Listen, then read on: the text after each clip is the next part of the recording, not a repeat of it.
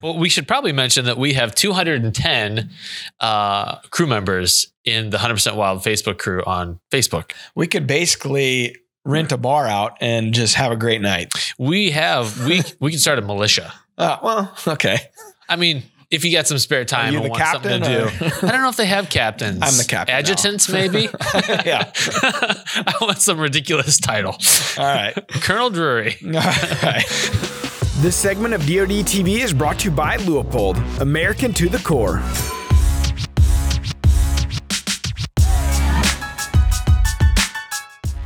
What's up, everybody? Welcome back to the Drury Outdoors one hundred percent Wild Podcast, episode two hundred twenty-nine. We are your very newest favorite Murder, She Wrote rewatch podcast. Is that what the letters ended up standing for? The knife op? Knife op, not your favorite podcast. Yeah, that's right.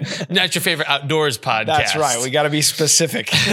We're going to try I'll our darndest. So we're back in studio today in the DeerCast studio. Yeah, you are off the road and you are Matt Drury, I should. And you are folks. Tim Sheldwick, no, of course. We got a great guest knows. on today. We'll, we'll get to Jim Ronquest in a little bit. So we're going to talk ducks and bucks, yeah, which is right. a little change of a pace for us. I only know a little bit about one of those topics. And the, nothing about the other. That's right. Absolutely zero. So I'm looking forward to it. Same here. So we should catch folks up on your little trip to Kansas. Yeah. So as we did the last podcast, I was in Kansas in the, the mobile command unit there. A K A the trailer. The trailer. And uh, I believe when we filmed that, was that Thursday we filmed it? It was, yeah, it was. So yeah. The day before we talked about, I had set up a ground blind with Scott and, uh, and, and our landowner in a fence row that we had kept seeing this eight point, a couple bucks walking down. It was sure. about four or five hundred yards from where we had been set up. And, uh, so, so Wednesday night we, we, or Wednesday afternoon, I should say, we hunted there and, and didn't have any luck. So Thursday after we filmed the podcast, we went out mm-hmm. and, uh, our eight pointer, he shows up. And it was it was interesting because DeerCast was saying that it was just going to be okay, which yeah. Mark and Terry talk about it all the time. That's still okay to go hunt. And the like, deer are still out there. Yeah, they're still out there. You still get a, a decent shot, you know. Uh, but what was kind of going against us is was, you know, the temperatures were starting to get a little warmer and mm-hmm. it was just, you know, ideal conditions weren't as ideal because sure. the full moon was on the twentieth. So the moon was starting to set later and later in the mornings and, you know, it just wasn't as ideal as it, as it had been. Mm-hmm. So anyways, we go in there, we go in fairly early because we had nothing else to do. So we were sitting in there and it's well. warm, man. It's warm. And we're sitting there and I'm like, I don't know about tonight, but I pull up DeerCast and all of a sudden, and this is the beauty of it because it's that hourly forecast. Mm-hmm. It's constantly being updated. It changed from an okay all afternoon Dude, to a good for the awesome. last three hours. And not that that's, you know, the end all be all, but yeah, I, I the even, deer aren't looking at it and be like, oh, I should get uh, up. I, I got to move. Time to go. It says DeerCast says good. But I looked at Scott. I'm like, hey, this actually changed. Like it changed my disposition about the hunt a little bit. Funny, yeah. It, it's funny how that works. The mental side of hunting, and and I know all you know all you. awesome hunters out there that don't need an app to go hunt. I'm not saying that, but it was pretty interesting. It changed. And not long after that, the deer did start getting up and start moving. Yeah. And uh, our eight pointer, he shows up at the end of the field that he had been showing up on, but instead of walking down the fence row, like he had done every time we'd seen him, he walked clear across the field to the other blind, like How close yards, was he to the other one hundred blind? yards. He was definitely within, you know, we're using that Traditions nitrifier. He was within range. Yeah. I was like, son of a, I, as Scott said, I was dog cussing in that blind yes. because I'm just looking at him in the binoculars and like, he's going right to the I'm other playing blind. Whack-a-mole. And yeah. we, we didn't sit there because the wind, even though they're scent proof, I, I'm still playing the wind to a degree. That's probably and, a good idea. You know, I'm like, hey, look, we got two afternoon sits left, Thursday and Friday. Thursday, yeah. we still got this southerly wind, which is what the ground blind was set up for. And Friday, we got a northerly okay. wind. Well, we had an encounter with an absolute, you know, twenty-two inch wide, ten point stud whitetail over in that other blind. And I was like, hey, if all else fails, we got one more shot over there, mm-hmm. you know, and, and I didn't want to screw it up by hunting it on the wrong wind yeah. on Thursday. So we had one more shot at the ground blind. So anyways, we decided not to sit that box blind, and here, sure enough, he walked right to it. Well, out of nowhere, it, it's interesting because there was like fifty, there's a flock of turkeys that kept kind of every night. They'd walk right past us and they'd mm-hmm. fly up into this roost tree every okay. night. And uh, they were kind of messing around where this deer was at, this eight pointer was at. And I think he got annoyed by it. Hmm. And he kind of kept pushing him off and moving around. And, and finally he just decided to walk our way. And not long before that, three or four deer popped out right next to us. I'm talking like twenty yards away from us mm-hmm. in this fence row. And they were kind of feeding, and a few does and a young buck. And I don't know if that's what made him hmm. have interest, but yeah. anyways, he committed and he came towards us. Well, as I'm, was we're trying to figure out where he's going to walk. Of course he goes past us. He's basically downwind of us. And we used our scent crusher gear and we had ozone going and we sprayed down, we put nose jammer on our boots. Like yeah. we did the whole thing, and uh, showers before we went out, all everything separate, separate showers. Okay. It, that shower wouldn't have been big enough for the both, both of us in that R V. So anyways, he's coming, he goes downwind and he's kind of zigzagging back and forth, and he's on the side of the blind. It's all brushed in, and there's only mm-hmm. the little triangle window on that side of the muddy ground blind. Sure. So Scott opened it up. He's filming out of it, like barely can film out of it. And I'm, I'm like, all right, I'm gonna have to shoot out of this thing too. So we're, we are, as you see the footage, Twister. Which it'll be on Deer Season twenty-one, another week or so. We are so close to each other in that blind. And I'm like kind of cocked. cockeyed yeah. trying to see out the window, because for me, he's at the far right side and I'm, I okay. got the scope on the Traditions. So yeah. I'm trying to get in position to see out of the scope. I couldn't range find him because the camera's in the way, I, but he was close enough. I felt like he was about fifty yards or so. Mm-hmm. And, um, but he was zigzagging. So at one point I get out the front window, but then he commits and kind of zigzagging out towards you. Yeah. And, uh, and so finally he commits and he gets broadside going past us. So I get, get back out of the little side window uh-huh. and uh, we shoot him. He dies right there it's in the good field. Hit. Yeah, it was it, the muzzleloader just, I mean, that thing's on, on. And uh, it felt, everything just worked out. You're like, oh, it happened. Wait. Yeah. This worked. Scott and I were pretty excited and the landowner was, was thrilled. And uh, so we, we made it happen there in Kansas in a Sweet. span of four days. We encountered that deer, got there Monday afternoon at like four. Mm-hmm. We went out and hunted. It was like six fifteen. We, we, we were late, and he, basically that deer was already out moving on the field. Yeah. So we saw him Monday, saw him Tuesday, didn't see him Wednesday. We made the move, got aggressive, made the move, mm-hmm. but then we saw him Thursday and it worked out, and we, we killed him. So it's a good feeling when you yeah. do things that end up working out. Yeah. You're like, I, I, I know I was what I'm doing. Shocked. I don't know what I'm doing. Just don't act surprised. You're like, yeah, that's how we do it. Well, the landowner's like, man, you guys, you really do know what you're doing. I'm like, yeah, that's right. That's right. Well, do what I can. So we walked out of there feeling pretty good about ourselves. No doubt. And of course, you know, we, as we mentioned on the last podcast, the landowner on my lease at home, I'd killed that one seventy-four inch mainframe eight while during the cold front. So I kind of felt the pressure of, if I don't kill something on this trip, this was the worst week ever.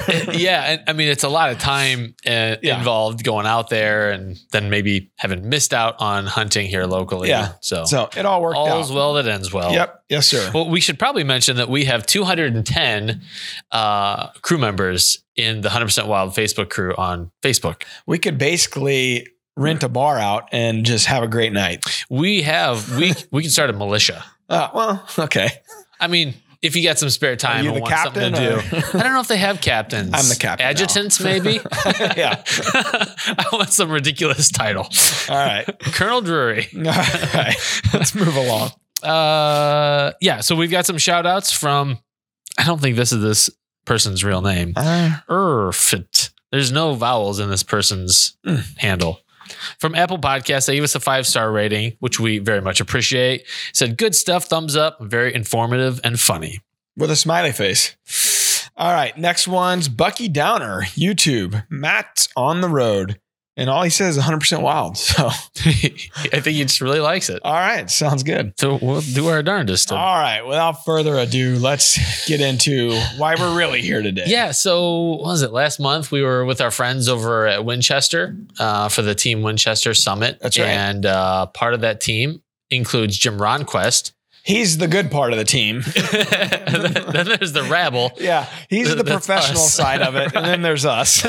So Jim, if, if folks don't know, They probably do. But if you don't, you're Jim is a, a rock. World championship duck caller. That's right. Uh, a huge waterfowler. Uh, I think he, I think Jim, you got the communicator of the year in twenty nineteen from Ducks Unlimited, correct?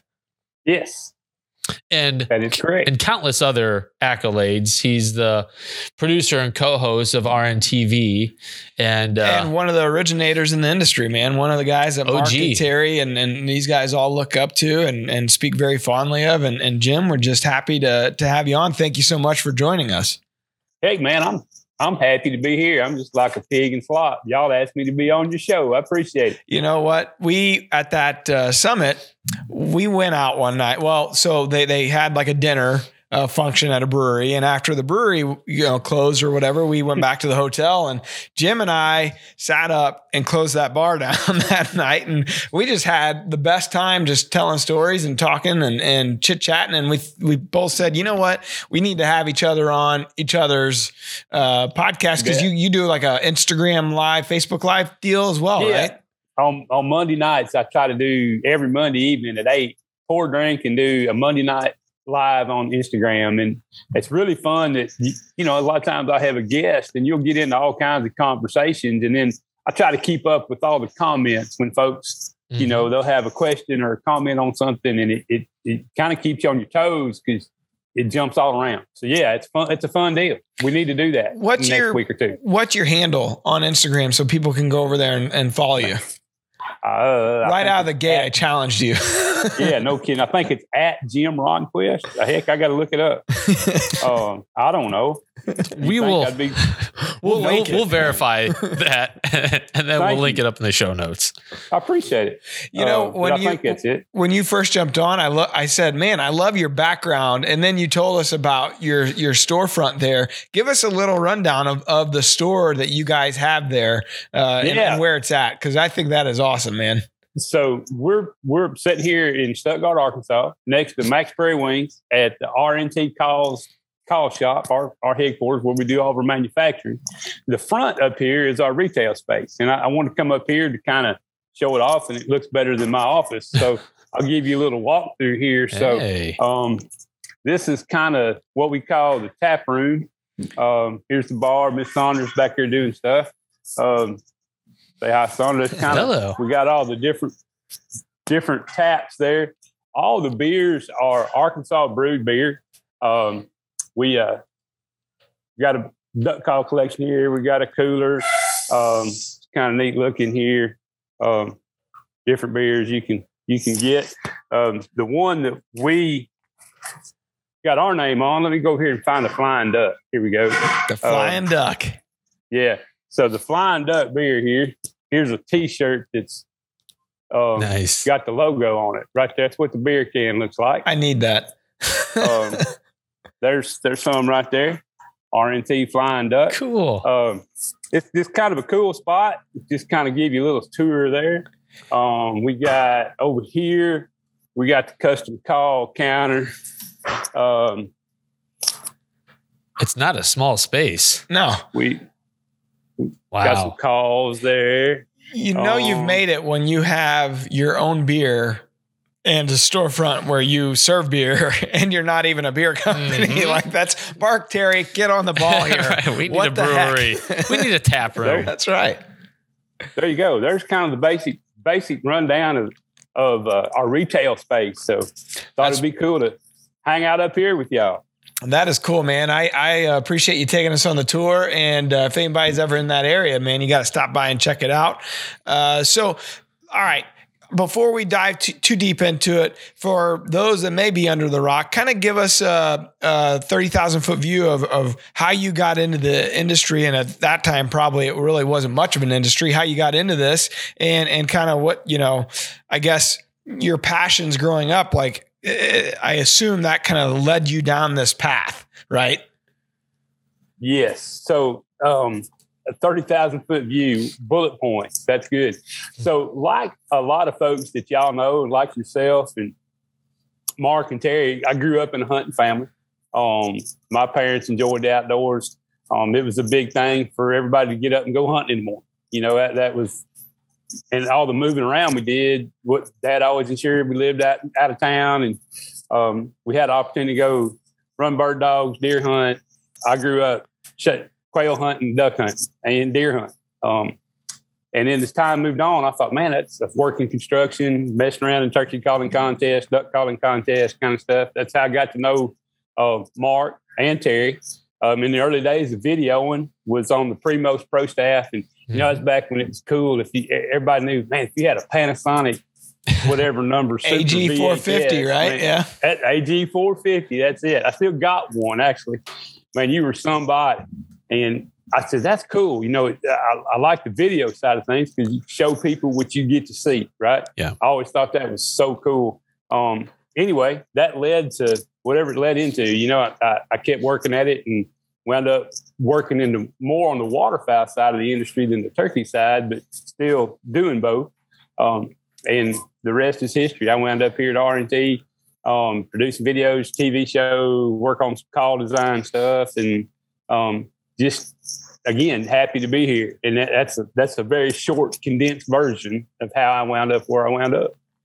You know, the, the common denominator, because we, we had Coach Strickland on the show. It's been a couple years now, but guys that seem to have longevity in the industry seem to have this, a strong work ethic, but also a lot of humility and just gratitude for recognizing like, hey, we, we're fortunate to get to work in this space because not everybody gets to. For sure. There's that, that element of it. Uh, but there's also the element of changing with the times, you know, and, and to continue to stay relevant. Even, you know, as you mentioned, your Instagram uh, live that you do on Mondays, like those types of things. And Cuz has his own podcast, and like those aren't, you know, that that those aren't easy things for as you get older in age to say, you know what, I, you know, you could easily say I'm not doing this, you know, yeah. But you guys are changing with the times and making sure that you're going where the consumer is, and and and continuing to stay relevant, because that's that's almost what has to happen anymore, to make sure that people know that you're out there. And so I, that's what I love about, about what you're doing. And, and when we were chatting that night at the bar, it was interesting to me to hear kind of the approach that you take and, and keeping, you know, keeping yourself out there and, and kind of changing the way that you produce and, and, and do T V or, or now social media and, and all that stuff. So I just, I think that part, you know, the, the reason why people gravitate towards it, you're doing it, but then you're showcasing your personality, mm-hmm. which is, that's the thing that people love, right? That's my weak point. Yeah. Well, that's why we have bad social media following. But true. That, I mean, do, would you agree with that, Jim, or, or do you have a different take on it? No, I, I think you're pretty much spot on, Matt. You, and the big thing is, like you said, keeping up with the times.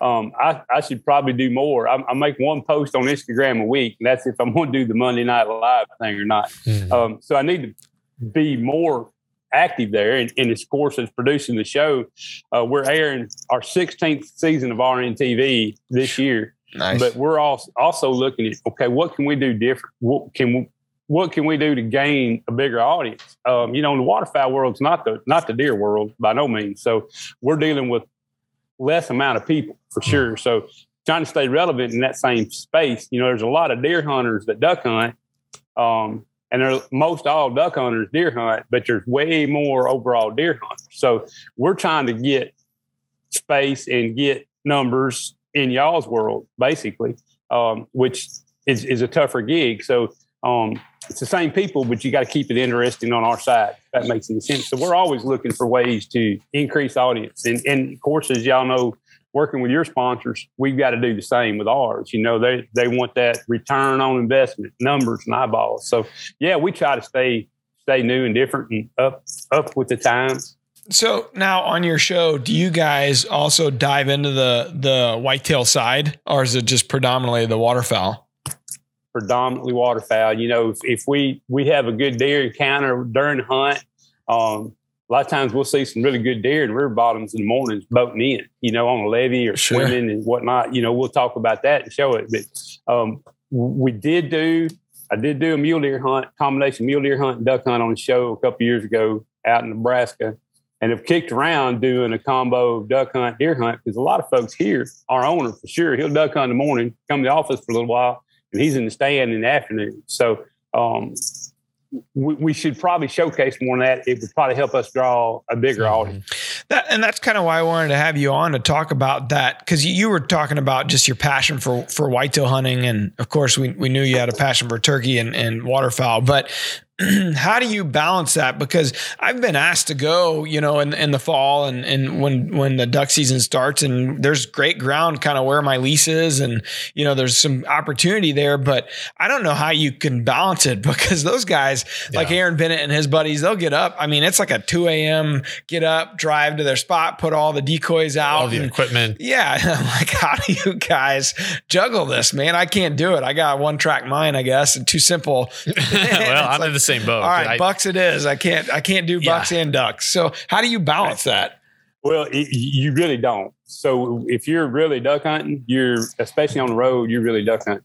Um, you know, if it's peak of the rut, it, you know, that's kind of what you, if that's what your focus is, that's the direction you got to go.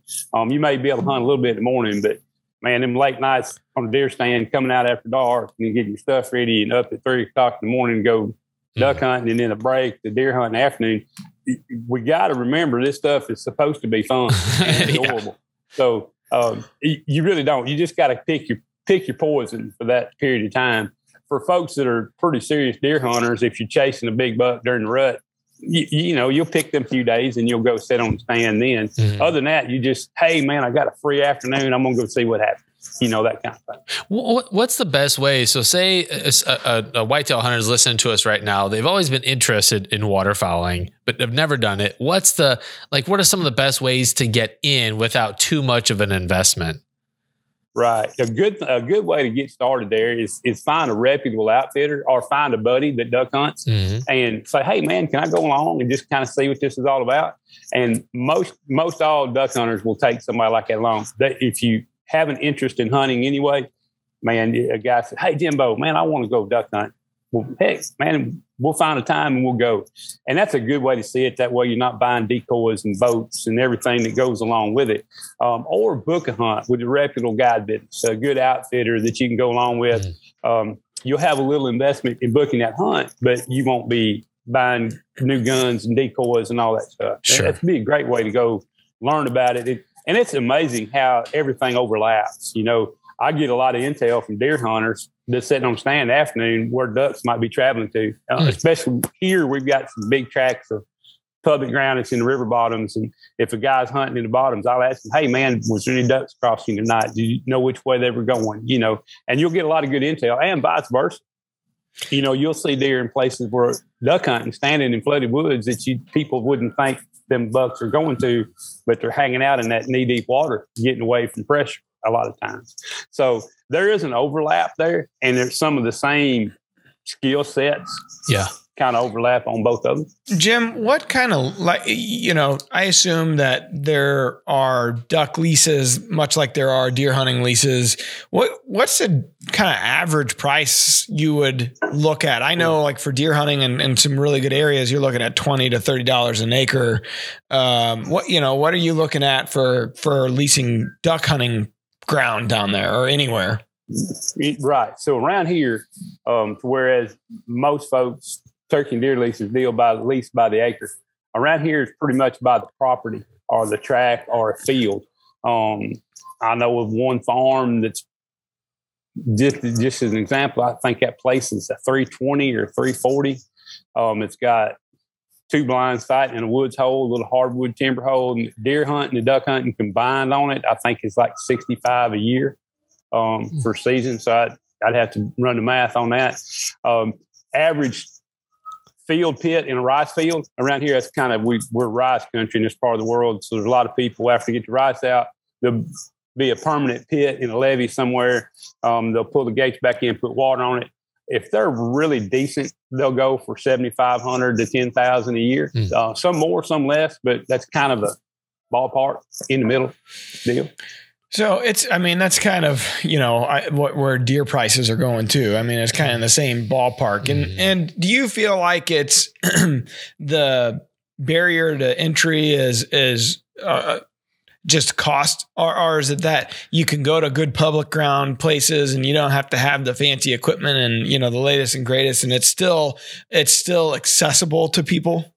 Yeah. You know, it, it's good question. You know, as we all know, accessibility is getting to be a big thing with everybody, whether you're a duck hunter, a deer hunter, a quail hunter, whatever you do, accessibility is big. And we're fortunate in this country to have all the public ground we have. At times, though, as y'all know, that can be pretty crowded. We are fortunate here in this part of the world to have several big state W M As. Uh, White River Refuge, Castor Refuge is the largest contiguous block of bottomland hardwoods mm. in the country. Uh, you're talking one hundred fifty, one hundred, you know, several hundred thousand acres of, of public hunting opportunity. But Mother Nature has to flood that. Um, it's great deer hunting, duck hunting. Used to be some turkeys in there. Anyway, w- we're fortunate that here there are places that you can take a shotgun and walk in and wade in the woods and go hunt. And all you need is a duck call and a few decoys. Um, but for the most part, the more you get into it, you're going to want a boat, a motor, and more decoys. And if, then if you get into the dog world, and um, retriever, the whole retriever set spectrum is a fun thing, too, that I'm involved in. So, you know, it's just one thing leads to another. Whereas if you're a deer hunter, um, a, a nice bow set up, um, a crossbow set up, and a rifle, and you can, and a couple stands, you can deer hunt a lot for a lot less mm. investment. Um, Here, again, we're fortunate there are places you can just grab a shotgun and your duck call and walk in and go hunting, but it's not as much as we'd like to have. Uh, that's kind of the, the overwhelming aspect of duck hunting is because I, I have a, a pretty addictive personality. I find something I, that I like and I go right. all in. And so I'm concerned about like, oh, you know, I don't want to start breeding dogs and I don't want to, you know, have a, a garage full of, you know, two hundred decoys and like, because I just no, that's know. What your wife says. Right. Yeah, I'd like to stay married if that's possible. And I, we've already got enough like deer hunting stuff to find storage for. It's called junk. Feels like yep, it sometimes. But, uh, but uh, you know, I'm, I'm curious because I know you do a lot of work in the conservation world. Like, are there areas of overlap between whitetail conservation issues and waterfowl conservation issues? Yes, there are. You know, pretty much with all critters, you know, that they, they all live off off mother mother nature and the good earth, right? So, um, waterfowl naturally in their name, they they tend to lean to water. Um, but there's a lot of food sources that are the same, especially nowadays in big ag areas. You know, hot foods like corn. Um, you know, that's kind of one of the hot topics in the waterfowl world about there's more corn production in the Midwest than there used to be. And there's more people that floods corn uh, for waterfowl use. But those same areas are holding deer. Um, I can't tell you countless times, uh, even coming out of flooded woods, um, there was a buck locked down with a doe. There's a little high ridge and and there was two deer right there. This was last year. We was coming out peak of the rut, pretty nice buck. We just caught a glimpse of an antler. He's locked down in a, with a doe and a blow down on just a little small ridge. So some of that same habitat that we use waterfowl is is pertinent to ducks. Um, and then some of that edge ground between where it's wet and where it's dry and heavy cover. How many times have y'all been in the river bottoms up there? That's that's where you go find a buck, or that's where you find a doe. Or in, in the springtime when does fawn, and you know that edge cover is important to both waterfowl and deer and turkeys and quail and everything else. So um yes, there is an overlap, and if we take good care of the ground and take care of the habitat, manage it properly, we're going to benefit all those species. You know, you may lean into some hinge cut and some hickories and some undesirables in your woods uh-huh. to to kind of make for more deer habitat. Um you may try to increase some thickets for for other stuff, but yeah, there's definite overlap. And I'm going to back up a little bit. You're talking about public opportunity and, and y'all being in Missouri. Missouri has some pretty cool public areas that they draw for. You can put your name in a hat and you get drawn, and man, it's, they got the blinds. All you got to have is a few decoys and be ready to go. And you can do that pretty reasonable, and they're typically pretty productive too. So I would say to you as a Missouri hand, um, try to get a, get a drawing at Grand Pass or Duck Creek or one of the other W M As up there. And that's another good way to go enjoy the waterfowl resource without having a whole lot invested. And it's not like hunting overrun public ground. You, you've got your place and there's not somebody right on top of it. Yep. Yeah, I've done that a few times. Those are some early, early mornings, especially when you're driving from a distance. That's what I was saying about Bennett and those Oof. guys. I mean, it's like one, two a.m. and yeah, you know, it's like, eh, I'm not that eight up. You got to really want to do it. That's right. Of course, you know, when it comes to the rut, I get up at two a.m. and go, you know, so it's really no different. There are, there are oddities that, you know, that are just required by every passion. Yeah. So you just kind of gut it out and grin and bear it and make it happen. Yeah. yeah. That, that's that's all part of it, y'all. Um, there's places here on the public ground that you can't enter until four o'clock. So there's guys will be getting in a boat at two o'clock in the morning, running up the river and just hanging out until they can get in, you know, at, at four o'clock. So um, that happens in everything. No different than whether it's deer or ducks or whatever you might be chasing. You I, just change your sleep patterns, right? If yeah. you got to get up at two, try to be in bed by seven. I, I a, a while back, I, I vaguely remember watching an episode of The Crush with Lee and Tiffany where I feel like they went down to Arkansas for some like big opener and all these boats were on the water, and like at, at a certain time, they all got to go to their spots, and it was like, mm. it was like an armada Eat. of boats. It was everybody in the dark. Is that, is that down near you where that yes, takes place? That, that, that happens here on a regular basis during duck season. Um, the boat race, they call it. And there's folks are serious about it. Hot rod motors, get the hell out of my way. I'm coming. Yeah, I saw that. I was like, all right, I think I drowned out there. Right. I die before I get to my spot. Yeah, exactly. Well, Jim, we should also mention that. So I, I, I don't know how you, I don't know how you find the time in the day to make all this happen, but not only are you involved in waterfowl conservation, whitetails, but also wild turkeys. How do you, mm. how do you do that? Man, I, I j- just try, just do a little bit of everything and, and you, you get by, you know. Um, the, the another good show would be talking about Turkeys for Tomorrow. Yeah. Um, it's a new um, turkey conservation. We're kind of, we've had our five oh one c three now for about eight months. Um, we're hopefully be able to put the press release out today, signing off on our first two or three projects. Wow. Um, it's pretty exciting, man. It's pretty exciting stuff. It's fun to be a part of. Um, I am, I'm the co-chair of it, but the, the main guy doing all the work right now is a guy y'all may know of from back in the day, Ron Jolly. Okay. Um, yeah. Jolly's the, the he's the one doing all the heavy lifting, um, and I don't have to do a whole lot other than answer a few emails or offer my opinion. So it makes it easy for me to be a part of him. Um, but yeah, that's a cool thing. Um, we're fixing to, to uh, well, I'll just say it here.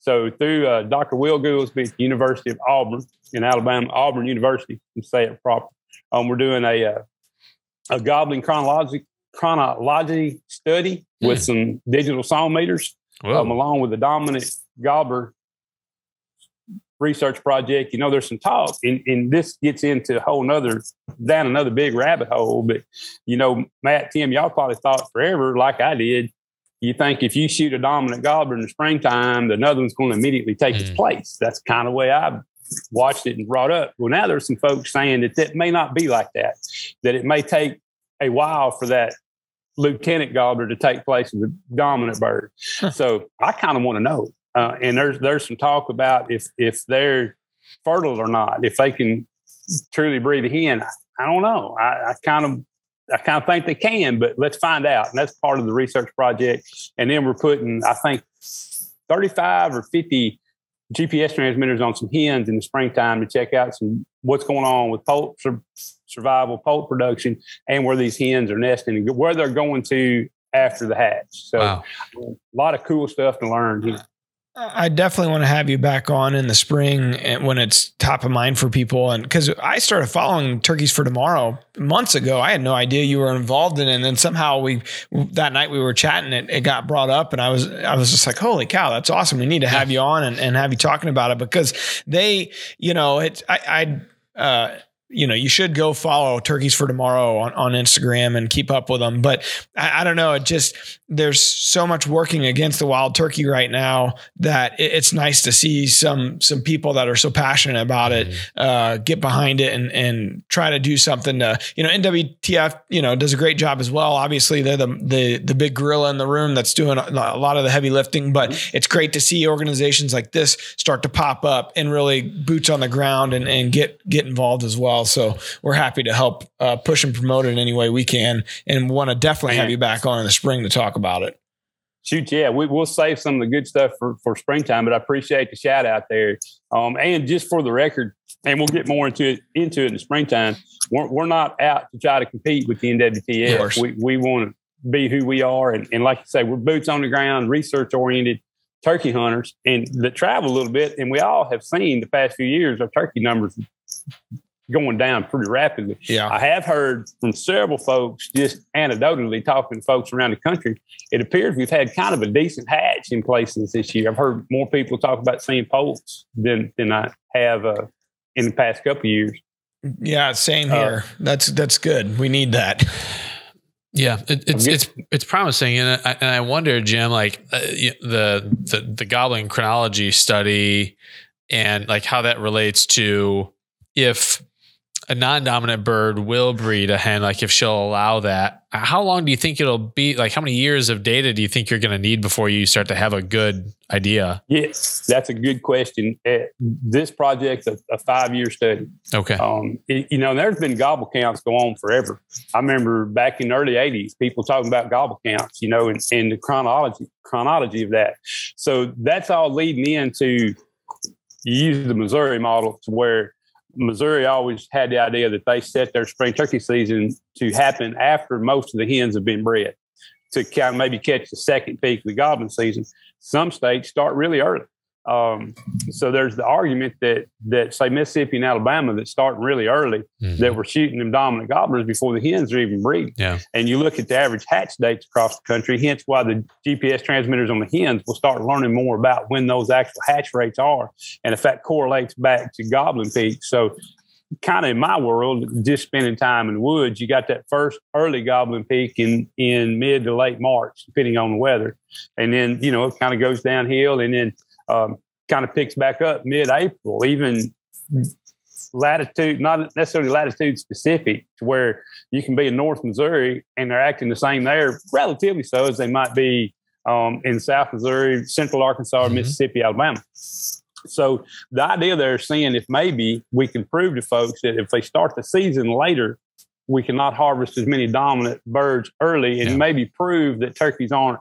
How many times y'all heard this? And they're gobbled out. Um, they're done. And, and they may be, but um, I think it goes on further than what folks realize. And it's probably, I don't know this for fact, this is pure speculation, but I think that the main peak breeding time and hatch time, at least from probably North Missouri, south, our part of the world, probably happens within about that same mm-hmm. couple weeks period. Um, I think you could argue that you get up in the, you know, New York, Pennsylvania up there, that, you know, that start, it's later up there, but I, I don't, I don't know if it's as big a gap as we've often thought it was.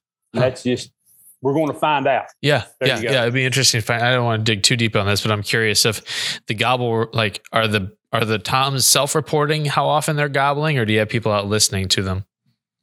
Well, this, that's the beauty of, of the song meters. So, in the past, you put people out there, the old gobble counts, you know, you station people everywhere. Well, how many did you hear this morning? Well, how many did you hear? Was you yawning? Was you sipping on the coffee? Was you listening to that coyote instead of listening to this turkey gobble mm. or whatever?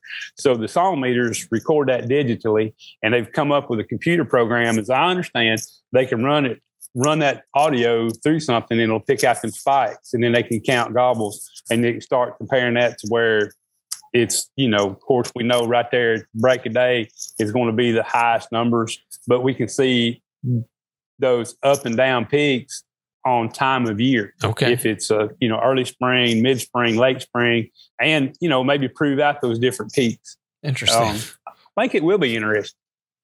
I kind of like the idea of a gobbler walking to a, like a polling station and self-reporting on how many times he gobbled that day. So.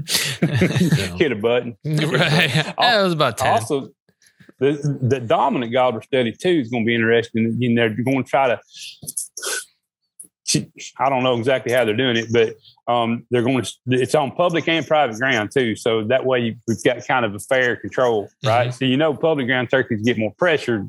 They're going to shut up quicker than well manicured private ground will. Sure. But uh, on the dominant bird deal, they're going to try to do some uh, sperm counts to see if there is a difference between a dominant bird and a subdominant bird.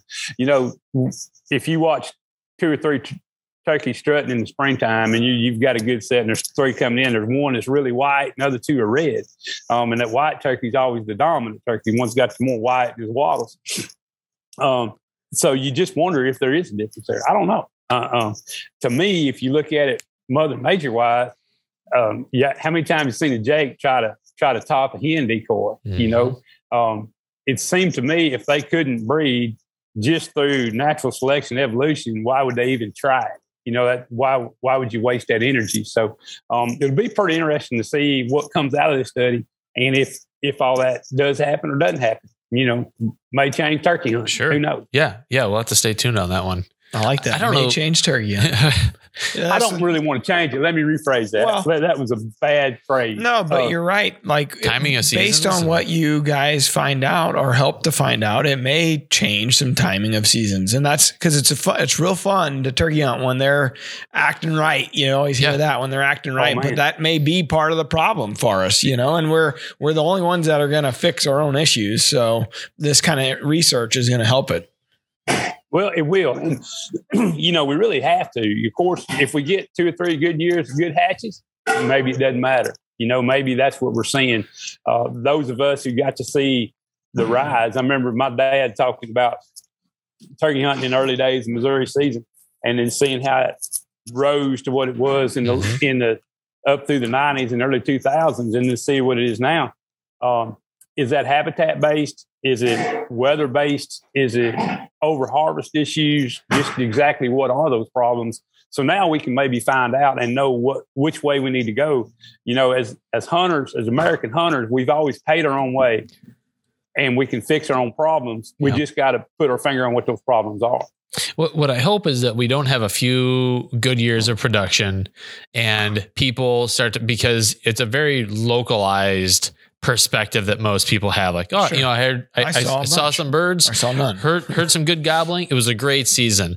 I, I hope that we aren't so parochial in our thinking that if we locally have some good seasons that we can forget about all these kind of larger systemic issues that turkeys have, that we stay focused on the, the bigger, more long-term picture. By and large, when you look at social media in the spring, you really get a sense of it's down everywhere. I mean, by, by and large, big picture, when you kind of, you know, check in on different posts or what people are saying, it's been pretty negative yeah. over the last couple of years. So I don't see that just magically changing with a good, you know, a good hatch or two, um, because ultimately the number numbers, like Jim's saying, you, if you knew what it was in the nineties and in the early two thousands and what it is now, it's just not the same. Yeah. Now, of course, there's areas where we saw fifty in Kansas on mm-hmm. this one piece. They don't hunt turkeys. They couldn't care less about turkeys. Yeah. I mean, that's that, that makes a difference, I'm sure. And one of our listeners uh, just sent us a note saying, hey, I'm covered up in turkeys up here in Minnesota. Like, yeah. I don't know what you guys are talking about. Yeah. So, yeah, yeah, I mean, you just, you have to have a, a bigger picture, bigger and more long-term yep. perspective on the issues. For, for, mm-hmm. for not wanting to dive into this, we really dove into it.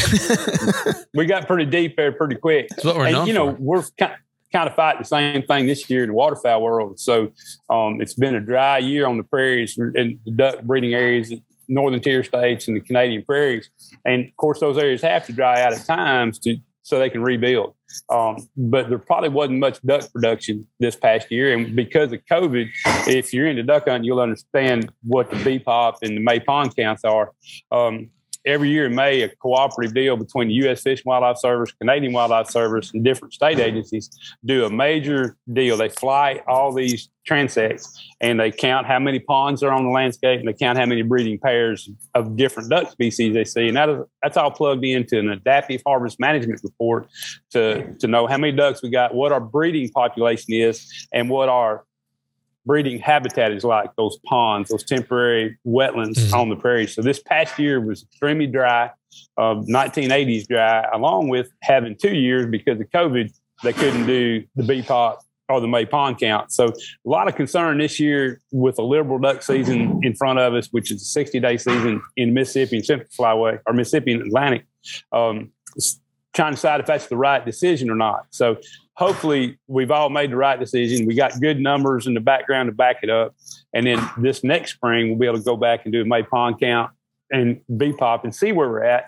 And then hope we have good, some good weather to put some water back on those areas for this next spring. So it's all back to your question about, is there overlap in that habitat management? Yes. For all, all of them, you know, um, it all, it all comes down to weather and habitat.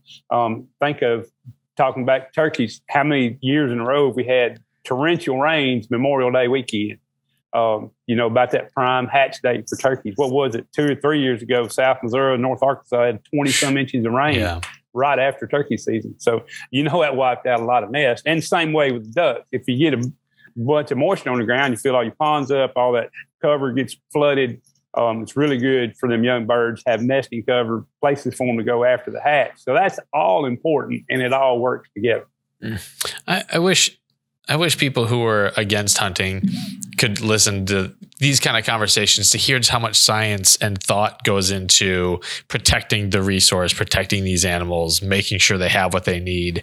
I, I, I just, I think some people might be swayed and have at least a different perspective on hunting. Yeah, absolutely. Uh, you know, perspective is everything, Tim. And, and to that, to that point, if we don't take care of the resource, whether, whether you're, you're a passionate hunter that hunts every day, all, all you can, whether you just hunt a few weekends a year, or if you're on our side of it, if, if it makes your living along with being your passion, if we don't take care of those, that resource, both the critters and the land they live on, yeah. it won't be there for us down the road. So how can we sustain our way of life if we don't take care of the resource first? Which I think if we take care of the resource first, then we can continue to do what we do.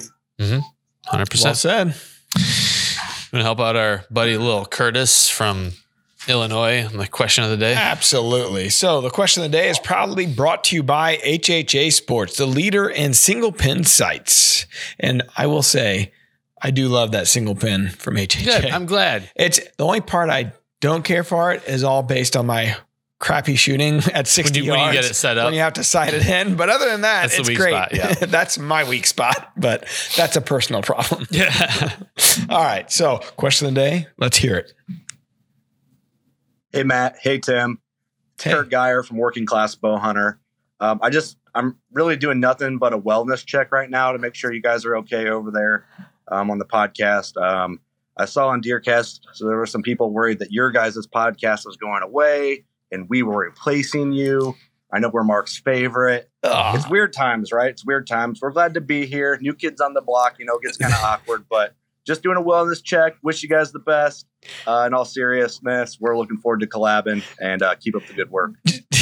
I had no idea that that's what you had in here. So, Jim, you got caught up in a turf war. So we just uh, partnered up with the guys over at Working Class Bowhunter, and they got the best podcast out there, and and uh, they're doing some exclusive content for DeerCast. And um, Tim and I's podcast, the one hundred percent Wild podcast, is the little engine that could, that has been pushed aside, and it's called the Not Your Favorite Outdoor Podcast because Working Class is your favorite. So Kurt is trolling us. The guy over there at the uh, Working Class, he's trolling us right now, and, and he, he left a question of the day for us. And Tim called him Little Kurt, Lil Curtis. That, I'm assuming that's what he goes by. He got caught up in a turf war. Well, well, maybe I can help y'all out with that. Maybe we can pull some of our crew over there with y'all a little bit. That's what yes. I'm talking about. That's right. Watch out, Kurt. We'll take it. If you, if you want semi-informed opinions on whitetail hunting, bring them in. and and we'll not much them. else. Yeah. I got it, man. Not and, a problem. And body noises. All right. So let's dig into that wildlife word. The wildlife word is brought to you by Hunter Specialties, makers of the brand new D O D line of deer calls. And uh, Scott, I want can you toss us a couple of those calls? Man, we just just ugh, he's literally gonna throw them at us. Check it out. All right, so this is something that Mark and uh, Tad Brown, who's worked with Mark, and I, I know Jim knows w- well. Uh, yes. Then the guys over at H S have been developing together a new line of uh, deer calls. So there's one other in this call called the Rack Jacket, kind of an antler, you know, um, system to easily go out there in the fall. It fits in your backpack and it doesn't make a lot of noise until you until are ready you. for it to make a lot of noise. Yep. And Tim's going to model it. Yeah, probably not. All right. So uh, this tasty wood. So this is a multiple choice question. This tasty woodland treat has one hundred ten calories, six grams of protein, twenty-four grams of fat, and forty-one grams of carbs. Is it A, a persimmon, B, a pawpaw, C, an acorn, or D, a Zagnut bar? Jim, we always let our guests go first, so you're up. Oh, what would my options get? A persimmon, a pawpaw, and a acorn, an acorn, or a Zagnut what kind bar? Of, well, all right, any any difference, white oak or red oak acorns, or does it matter? Doesn't matter. What about weight or size? Doesn't so matter. If you start all them carbs and calories, it would depend on the size See, of it. You're, but I'm gonna, you're talking to a guy here that's had a transformation of his own over the over the last few years. I yeah. Mean, so so he he's dialed in. He knows his nutrition. One of the one yeah. of the autocorrects that come up when you Google Jim Ronquest is Jim Ronquest weight loss. Yeah. Ah, that's funny. um, but I'm gonna.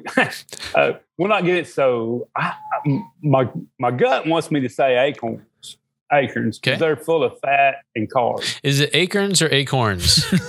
Depends on where you're from. For yeah. me, it's acorns. Is it soda or is it pop?